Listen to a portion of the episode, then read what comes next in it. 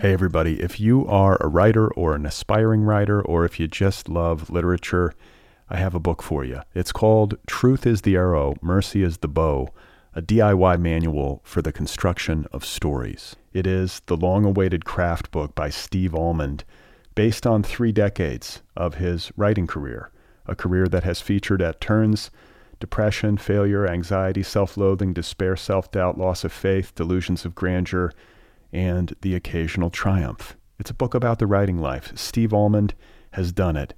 He has embraced it, the full catastrophe, and he has lived to tell about it. The Boston Globe says, quote, "This isn't just a book about writing, it's a book about honesty." And Richard Russo calls it, quote, "one of the best books on writing I've ever read. It's also the funniest by a country mile." Once again, it's called Truth is the Arrow, Mercy is the Bow, a DIY manual for the construction of stories by Steve Almond, available from Zando. Go get your copy right now, wherever you buy books. Hello. Hello. How you doing? Welcome to the show. This is the Other People podcast. I'm Brad Listi in Los Angeles. It's nice to be with you. Thank you for tuning in. I hope you're doing all right wherever you happen to be. I have a great episode for you today. Don't forget to subscribe to this podcast wherever you listen. You can also subscribe on YouTube. Follow the show on social media TikTok, Instagram, Twitter, and Blue Sky. So it is Friday. It's a flashback episode. I'm digging into the archives and sharing with you today an outtake from episode 546, my conversation with author Laura van den Berg. This episode first aired on October 10th, 2018.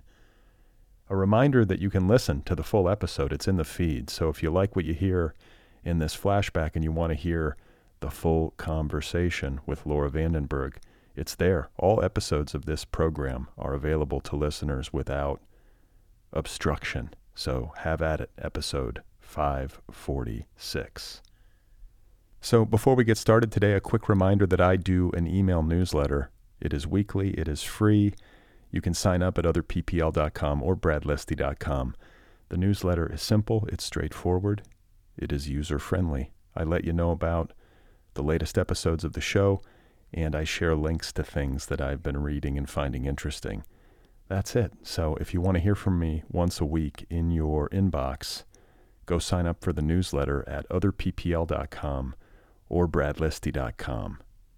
Likewise, I would love it if you would join the Other People Patreon community, help keep this show going into the future. You can do that at patreon.com slash otherpplpod, and it's a great way to show your support if you like this show, if you listen regularly, if you get something from it. Join the Patreon over at patreon.com slash otherpplpod. All right, so today I'm going to be doing a flashback from episode 546, my conversation with Laura van den Berg, one of our finest working fiction writers. She is the author of five works of fiction, including The Third Hotel, I Hold a Wolf by the Ears, The Isle of Youth, What the World Will Look Like When All the Water Leaves Us, and Find Me I should note that Laura's next two novels are both forthcoming from Farrar, Straus, and Giroux. They are entitled, respectively, Florida Diary and Ring of Night. So that's exciting. Two new novels forthcoming from Laura van den Berg. Once again, this episode, from which I'm about to play an outtake, first aired on October 10th, 2018. You can listen to episode 546 in its entirety if you wish. It is in the feed. So, without any further ado, let's get to it. Today's flashback. Here she is, ladies and gentlemen. This is Laura van den Berg. I was in just a, I was just in like a difficult headspace. Uh, I think I was having, I turned in, you know, my book and I had done um, Third Hotel, the one that just came out, and I had done copy edits and all that stuff. And so I was in, I was having a little bit of book postpartum. Um, there was some illness in my family um, that had had been had been pretty tough. and You're um, ready to kick some ass. yeah, and and and the, also the world's on fire. Yeah. Um, so Which, by the way, that stress is not to be. yeah, not You know, it's it's not nothing. No, it's it's not nothing. So all of those things kind of colliding, I was like, I need to do, I need to, I need to find a new dimension in my life for sort of processing this. Um, and so I got a class pass, and just thought, you know, okay, I'll just Did somebody recommend this to you? No. I just, I, I, but I mean, I knew, I knew people who had boxed. I mean, it was not completely, you know, it was not completely like alien to me. But I had not ever. I mean, I, I'm not counting. You know, I'd taken sort of cardio boxing classes, but that's not. This is like not you really put on like counting. did you put on like protective headgear? Yeah, yeah. I mean, I, I'm like just working up to light sparring, so it takes you, you know, if you've never boxed before, it's going to take you a while probably to get there. So I did a class pass, and I would go to like, you know, I was like, everyone says that yoga is supposed to help with anxiety. Um, which for me it doesn't. I'm, I'm probably doing it wrong, but it's like the the idea that you're supposed to kind of empty your mind and that's supposed to calm you down. For me, it's just it creates this like blank space in which into which like anxiety can flood. So I yeah, and so I just took a boxing class just in the interest of like trying something different. It was one of the physically hardest things that I'd ever done. I mean, I thought It's a good workout. it's a really good workout. And like I run with my dog. I thought it was in pretty decent shape. Is that it is a completely like next level kind of fitness. Um, and so it was really hard. I didn't know how to do anything. I didn't know how to wrap my hands. I didn't know how to jab. This very good teacher who just like was really good about kind of breaking it down. Very um, really good about the kind of technicalities of form. And I was immediately hooked. Uh, and so I started coming back and coming back. And then this winter into the spring, I was going like five mornings a week and getting up early to go and started Million dollar baby. yeah, one on one with someone, and it was so it was so sad. It was I've been on kind of like hiatus because I've been traveling a lot this summer and have been on book tour, but it it was so satisfying to learn, and it's all craft. You know, I mean, there, I think there's so much synergy between boxing and writing, and so many writers have written about boxing, and yeah, I mean, it's all it's all craft. Have you ever Um, read FX Toole? Isn't that somebody who's like a No, I'm reading Katherine Dunn's essays on boxing now, but I haven't read that one. I want to say I just I'm just like pulling like for boxing fiction Yeah. or something, but like boxing writing. Yeah, and Joyce Carol Oates has written a nonfiction book about boxing. She's written a book Um, about everything. She has. That's true. I guess. Yeah, she's like really covered um, uh, the gamut. Um, Katie Kitamura has a, a really great novel about um, mixed mixed, mixed martial arts, not not just. Uh, boxing, but um, about fighting, and um, yeah, so there's there's a kind of whole canon of like fighting literature. So, but what's the synergy between boxing and writing? Just the discipline, the craft, the For sure. I think that, um, I mean, certainly the craft, you know, and I think in one, like, in a, when you read a great scene in fiction, there's this sense that it's doing one thing, but of course it's doing like 15 different things simultaneously. And even if you're tracking one line of movement, you can, you can sense those other elements working on you as you're as you're reading, right? And I think boxing is actually very similar. If you watch a professional fighter in a ring and they do this like one movement and it's so elegant and it's so powerful, but it's actually made up of these kind of 15, you know, micro movements that they have it's in language they've internalized and so they do it they're doing it, you know, un- unconsciously and inst- instinctively to some degree. Um, and I think that that's true for writing. It's like our own sort of style and sensibility becomes this internalized language that that we then, you know, give shape to on the page. So I feel like there's there's so much with the kind of practice of craft with the aim of it being something you know but don't necessarily actively think about or don't think about like it, like each step. I, that to me feels like very um, conversant with writing. yeah. You should write about boxing. Now I want you ringside. Maybe, yeah, maybe one day that would be so cool. I feel like I need, but there's also so much. There's an endless amount. Also, like writing. I mean, there's an endless amount of. Um, there's an endless amount of stuff to learn about boxing. I mean, it is such a complex. I mean, both like the culture of it, the the, the technical aspect, d- different styles and sort of philosophies of, of training and of fighting. I mean, it's such a it's such a complex sport that some people have actually asked me because I, t- I tweet about boxing, Instagram about boxing a fair amount if I would write something about it and and you know I just I feel like I need to know more about it. I, I would I would want to yeah, be writing from a place of like deeper knowledge than I feel like I have right now. Well, you'll, it sounds like you're on your way. I, I'm I'm working. Yeah, I'm working my way there. Have you sparred with somebody yet? yeah, I have sparred, um, which was terrifying. I was going to say because I want to ask you about fear. Like, it's Yeah. one thing to train and to like work on the heavy bag and like the speed bag or whatever you call it. Is that what you call it? yeah. Okay, so that stuff I get, and then like also just all the cardio and like doing the cool jump roping and stuff. But Yeah. then you get into the ring, and there's somebody coming at you to like hit you in the f- in the face. Like that's Yeah. where I'm like, you know what? I don't want to. Yeah, any, you're like, want, I'm all set. I'm out. Yeah. But- Yeah, I mean, I the, the sparring that I've done was sort of it was like light sparring, so it was you know you're not hitting you're hitting with maybe like forty percent, which doesn't still doesn't feel great if you get hit in the face at forty percent, but Yeah. it's um you know it's it's it's not like you're you know you really are in the ring to to train each other and to practice things that have been sort of theoretical on like the heavy bag for example or footwork drills to actually you know do them in there do that sort of work in the intended context. And it is i mean it is intimidating and i i'm new enough to um to even light sparring that you know my stomach does sort of like lurch uh, when when the round when the round begins. But um, but I think the thing one of the things that I love about boxing, which again I think is sort of very much like writing when you're really in a groove with a piece of work, is that it feels like a sober way to exist outside time. Is to say, when you're in the ring with someone, like there is no space to think about anything else. Right. And if you and if your attention drifts even for like a second, you will pay for it. So it's this great lesson in in like in just focus and kind of being hyper That's what you're trying. That's what the yoga teachers are trying to get you to. Yeah. But you're like, no, I want it in the ring. Yeah, I was like, eh, that's. I'm a Gemini. their I like to. I like to. You know, Gemini's aren't great at being at being still always. But I don't, yeah, I don't think anybody is. It's a, but it's a. You're right, and, and, and that's like a discipline and a practice that you build. And I, I, I probably didn't stay stay in it long enough. yeah, but it's like you know. But you seems like you're getting it in the ring. Like Yeah. it doesn't matter what you do. Yeah, it's that right. This has become uh, yeah, fighting is definitely like a meditative practice for me in some in some ways. Are you aggressive? You don't seem like you don't strike me as somebody like I wouldn't look at you and be like boxer.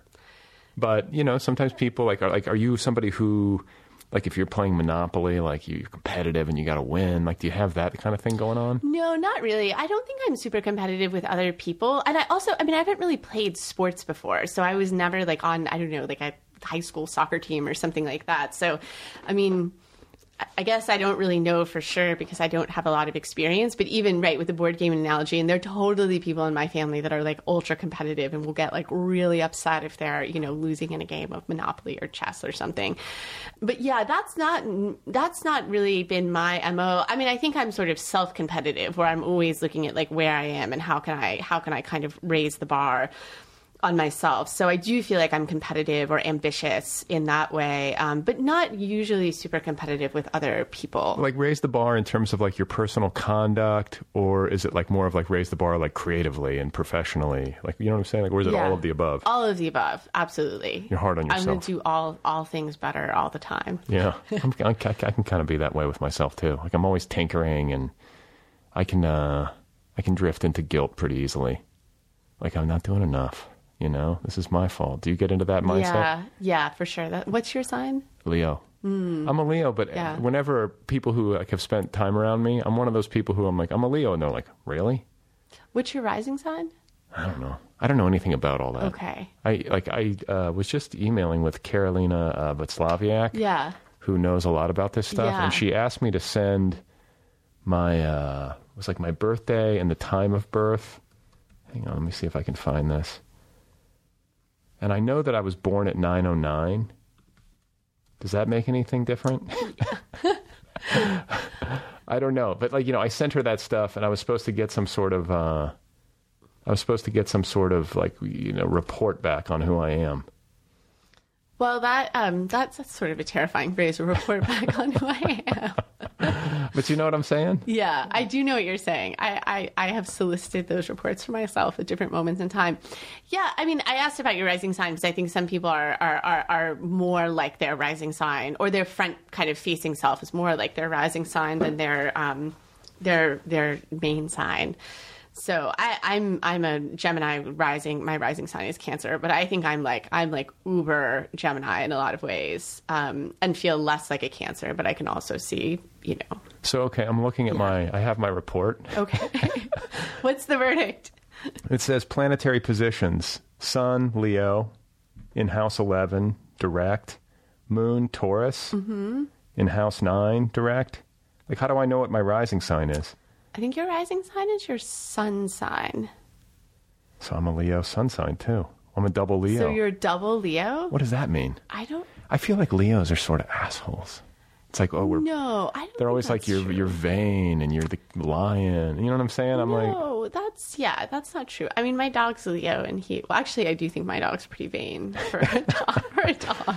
I will say this: And my he sort looks sisters, like a lion. my sisters are both Leos. They're born on the same day, August 18th. I'm August 1st, and I think my older sister and I both have this, where like, if we pass a mirror, we will look at ourselves. Yeah, Like I'll always be like, "Oh, that's me." Like part of it's just like, "Whoa, I'm a person," you know. Yeah. But it's also like, "Oh, do I look okay?" Like I do have yeah, that. Maybe yeah. that's vanity. And I mean, I think attention to sort of like exteriors and aesthetics isn't necessary. Like, it's not inherently a bad thing, right? As long as it doesn't become so dominant that it, it usurps everything else. Well, I also sometimes argue that vanity is actually it gets a bad rap. Yeah, like, like you can, over, see you can overdo it, but I think caring about how you look a little bit is a good Yeah. thing. Well, yeah, um, or sort of like I mean, you know, and, and I mean, there's a lot that's bound up if we just are thinking about sort of like cultivation of personal style. You know what I mean? There, there can there can be, you know, yes, and, and it can be sort of superficial, but also like there can be something really powerful about cultivating personal style that you feel at home in, that it it's it, it becomes a source of kind of like you know it armors you up to move through the world, or or perhaps it feels like a creative expression. So I think sometimes those you know those quote unquote super, superficial um, elements contain more meaning than we might give them credit for. Yeah, actually. and also just like self care, you know, like Yeah. uh, like watching out for like what you eat and how you drink, and I don't know, like that sort of stuff seems good to me. Like how um, you can overdo it, of course. but- yeah, of course. Well, most things can become toxic if taken to their most extreme, right? yeah, yeah. Okay, so vanity a little bit is okay. Yeah, I think a little vanity is okay.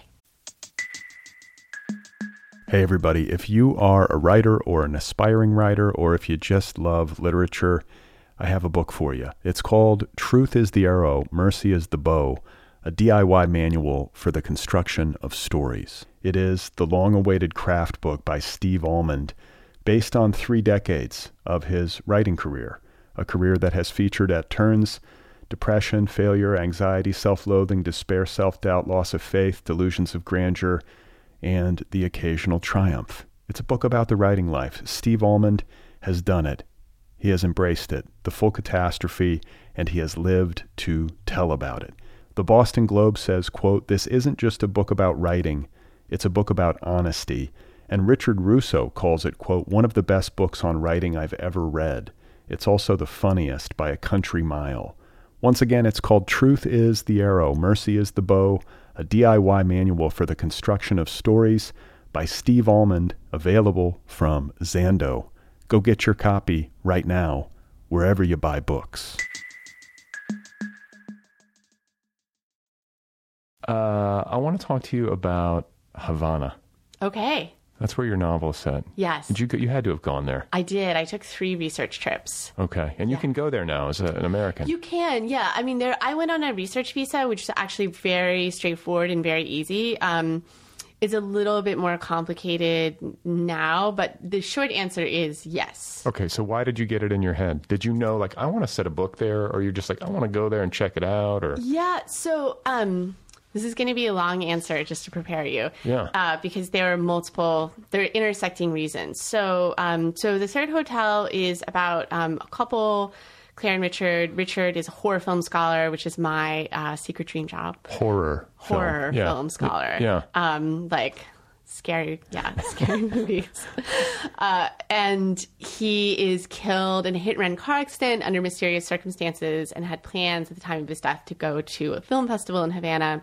And Claire ends up going in his place. So that's the that's the kind of the context. But um, it's my practice when I'm between projects to keep a thought log, which is just exactly what it sounds like a notebook where I record thoughts. Um, so I was writing. Okay, so let me stop you there. Yeah, okay. Thought log. Thought log. It's just like a notebook. Yeah, just like a notebook. Is it in your phone or is it actual paper? Oh no, it's I do everything on actual paper. I don't do. I keep a hard copy calendar.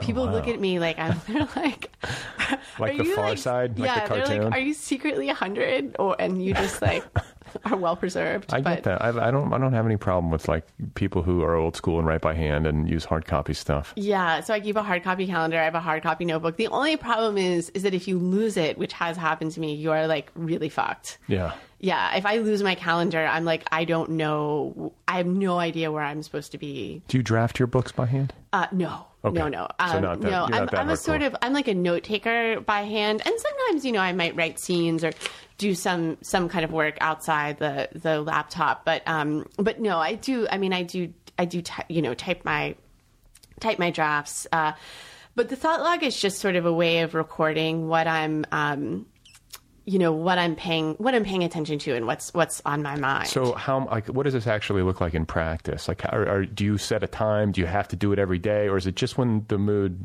is there? You know what I'm saying? Like, I, I, I aspire to do it on sort of like a regular daily basis. That doesn't sometimes there's a gap between aspiration and execution.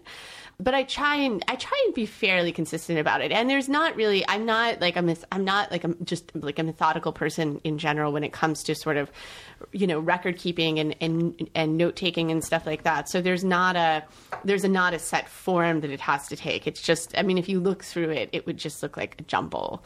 Um, but do you have it on you? uh, I do not. Oh, you do not. Yeah. Okay. I was going to have you read from it, but I actually probably would refuse to do that. but it's just like things that are like you're reading certain news stories, catch your eye, or you see something in the street. totally. Or details. Yeah. And so I had been writing about horror films a lot to myself. I had been writing a lot. I was sort of this was a time because my my second story collection and first novel that came out in fairly close succession. So there was a period of time where I was traveling a lot. Um, I should also say Claire, the narrator, is a sales rep for. Um, uh, elevator technology, and so she is she travels just like constantly, constantly, constantly on the road. So I wrote some of the the kind of travel sections, you know, in my notebook when I was moving through all of these transit spaces, like you know, airports and hotel rooms, and Did you find a fingernail in I the night? did, I Oh, did, I did. I know, and so many people have asked me that, like, how did you come up with the detail? And I'm like, it happened oh, to Oh, me. God, it that's was that's very like my upsetting. fucking nightmare. It was an. I mean, I will say it was an acrylic nail, which isn't like quite as. Uh, okay, now you're bringing me back a little bit. I thought it was like off the off the body. Yeah, it's an acrylic. It's an acrylic nail, it, but it was like sitting like right on top of the Bible, and it still was like. That's was, like a Lynchian detail It to was me. very yeah. It, it it was very it was very startling. So I I made it a real fingernail. So I just made it like a little bit grosser. Ah, which See, and there, ladies like and to do. gentlemen, that's a lesson in how to write good fiction. Yeah, make it a little bit closer. Make it real. Yeah, make it a little bit grosser than it was in actual life. All right, folks, there we have it. That is today's flashback from episode 546, my conversation with Laura van den Berg. It first aired on October 10th, 2018. If you like what you just heard and you would like to listen to the full conversation, it is available in the feed, episode 546. Have at it. Laura van den Berg is the author of several books. Her next two novels, entitled Florida Diary and Ring of Night are both forthcoming from Farrar, Straus, and Giroux, so be on the lookout for those. You can find Laura on the internet at lauravandenberg.com. Follow her on social media, Twitter and Instagram. Don't forget to subscribe to this show wherever you listen. You can also subscribe on YouTube. Follow the Other People podcast on social media TikTok, Instagram, Twitter, and Blue Sky. Don't forget to sign up for my free once a week email newsletter. You can do so at otherppl.com or bradlisti.com. If you love this program, if you love books and literary culture, if you would like to help keep this show going into the future, join the Other People Patreon community at patreon.com slash otherpplpod. If you have a couple of minutes to rate and review this podcast wherever you listen, Apple Podcasts, Spotify, what have you, I would be deeply grateful. Give the show a rating, write a little review. It helps listeners find the program. If you would like to get apparel, an Other People t shirt or a sweatshirt, just go to the show's official website, otherppl.com. And finally, a quick plug for my latest novel. It is called Be Brief and Tell Them Everything. Available now in trade paperback, ebook, and audiobook editions. I narrate the audiobook, so if you would like to read my novel, it's called Be Brief and Tell Them Everything. All right, so coming up on Sunday, I will be in conversation with Myriam Gurba. She has an excellent new essay collection out called Creep. So